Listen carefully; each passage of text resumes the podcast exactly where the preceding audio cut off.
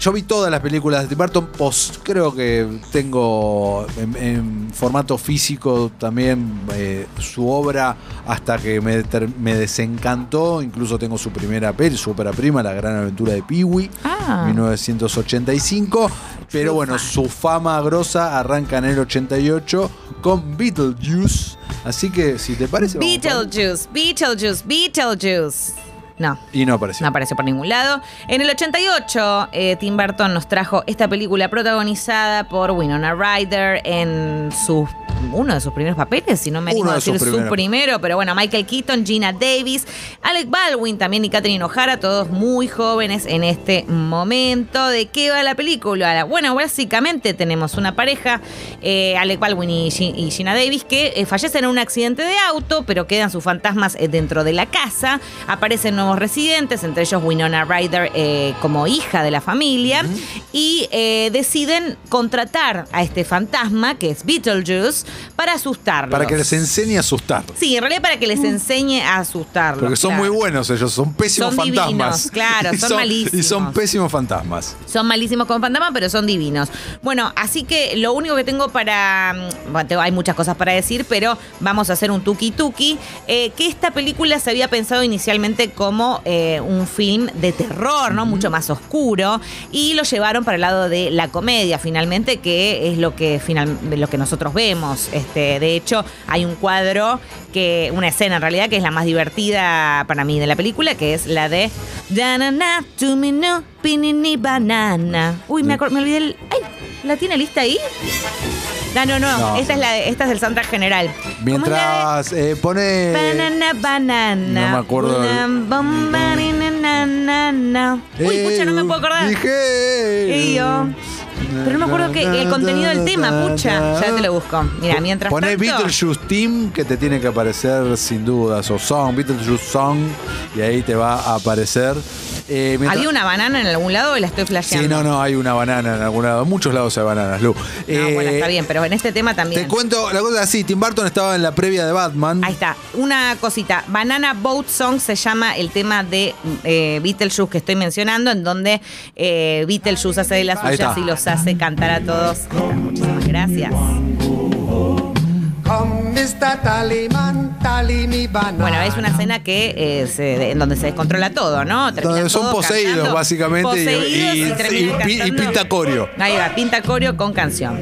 Exactamente. Avance, Eh. Tim Burton estaba en ya la previa de Batman que se empezó a retrasar y le dieron para elegir entre todos estos proyectos qué querés hacer y le resultó simpático el de Beetlejuice y lo adaptó más que nada a una comedia, ¿no? Sí. Una comedia terrorífica, entre muchas comillas la palabra terrorífica, de muy bajo presupuesto. eh, de 15 millones de dólares de presupuesto, de los cuales un millón de dólares fue destinado a los efectos visuales. Por lo tanto, Barton tuvo que crear magia y la película en ese momento fue revolucionaria por eso, porque hey, con tan poco hiciste esto, mira qué bien, y eh, sembró a un ícono también popular, sobre todo en la década de los 90, porque Beetlejuice se convirtió en una serie animada. Se convirtió en una serie animada y recuerdo que también ahora es una obra de Broadway, así que si quieren chusmear en Spotify el musical es bastante divertido. Exactamente. Tim Burton estrene, rompe Batman y causa la Batmanía en 1989. Tenía un contrato de tres películas para firmar con Warner, que los cumplió porque hizo Batman Returns y luego más adelante hizo eh, eh, Sleepy Hollow. ¿No? Pero él tenía un proyecto muy, muy personal que Warner no se lo quiso financiar. Entonces él dijo, ok, voy a hacer esto y después vuelvo a hacer Batman. Y lo que fue a hacer fue, le golpeó la puerta a Fox, Fox le dijo que sí, y estamos hablando de Edward Scissorhands que se estrena en 1990. Primer team up entre Tim Burton y quien fuera su actor fetiche, el hoy proscripto Johnny Depp y Winona Ryder, ellos pareja en la vida real a partir de esta película y estamos escuchando para mí una de las mejores y más lindas bandas sonoras de todos los tiempos, compuesta por Danny Elfman, estos de Ice Dance, la secuencia que Kim está bailando bajo el hielo creado por él es eh, timeless total y a mí me emociona cada vez que la veo. Amo Edward Scissorhands. Edward Scissorhands viene de la mente de Tim Burton cuando él tenía tan solo 14 años. Crea al personaje cuando él se sentía muy marginal, no tenía amigos, eh, era un pibe retraído que estaba dibujando todo el día y en su mundo con gente muerta. Gente muerta era eh, las películas en blanco y negro que él veía en su casa y no salía de ahí y así fue donde creó a este chico delgado, escuálido, de cabello alborotado y con cuchillos en vez de manos.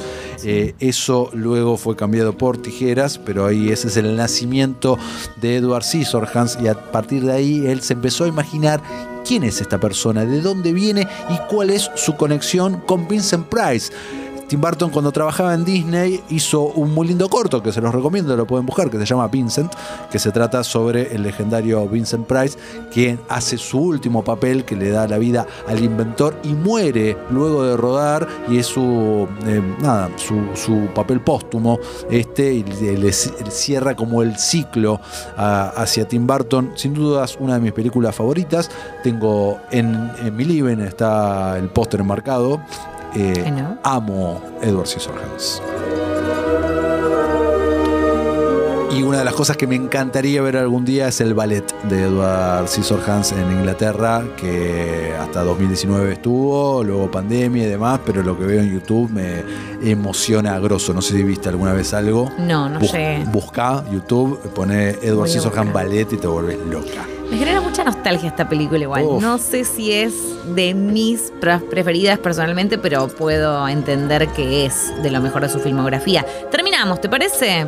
Nos vamos entonces eh, a Tim Burton post Batman, post eh, Ni- eh, The, Nightmare, Beetlejuice y... The- eh, The Nightmare Before Christmas. Recordemos que esa igual no la dirige. No, esa no el la dirige. extraño mundo de Jack no la dirige él Sedgwick, exactamente. la gente siempre se confunde. Sí, porque la película se llama Tim Burton's Sí, eh. A Nightmare Before Christmas, Sí. pero él estaba muy ocupado haciendo Batman Returns, entonces no pudo dirigirla. Y luego tiene esta loca idea de hacer una biopic del considerado peor director de la historia de Hollywood, que es Edward D. Wood Jr., Ed, más conocido como Ed Wood, quien eh, dirigió la supuesta peor película de la historia, que es Plan número 9 del espacio exterior. No sé si tuvieron la dicha de verla. También recomiendo que hagan ese ejercicio porque es realmente muy bueno.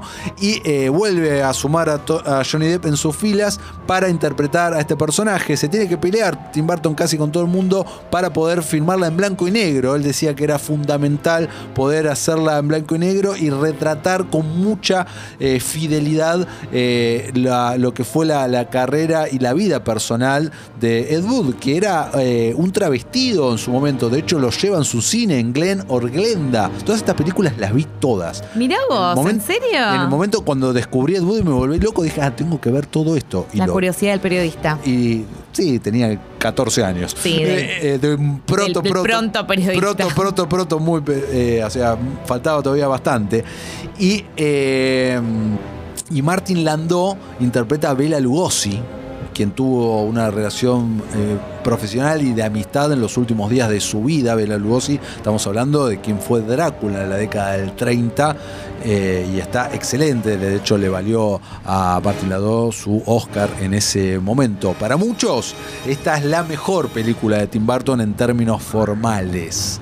No sé a vos qué te pasa con esta peli. A mí me, me- me pasa que me, me gusta, me gusta mucho. No, eh, no está en mi podio de Tim Burton. Este, de hecho, nos quedaron algunas afueras como Marte Ataca, que. La fue la que vino después de esto, la que eh, Hollywood lo llamó, se convirtió en Ed Wood, le dijeron, porque hace esa película, justamente, que fue un fracaso, su primer fracaso, de hecho. Fue su primer fracaso, pero ocupa un lugar muy importante en mi corazón. Así que esa este, entraría dentro de mi top 5, pero sé cuáles están en el tuyo. En Enemigos están esos, obviamente no puedo no mencionar eh, a Batman y esta década, la década entre 1988 y 1998 que estrena Sleepy Hollow, ponele y luego podemos hacer un pequeño apéndice post Planeta de los Simios cuando hace Mm. El Gran Pez. Me había olvidado del planeta de los Simpsons. Pésima, ¿eh? pésima. Del planeta de los Simpsons, de los simios. Simios, esa película que hace por Sí, encar- encargo. de Mark Wahlberg, Y vos decís, uh, Dios, pero luego nos regala el Gran Pez. Sí, qué Fish. Dios santo. Peliculón, Exacto. Ahí va. Así que bueno, va. ahora Tim Burton está trabajando en la serie de Los Locos Adams para Netflix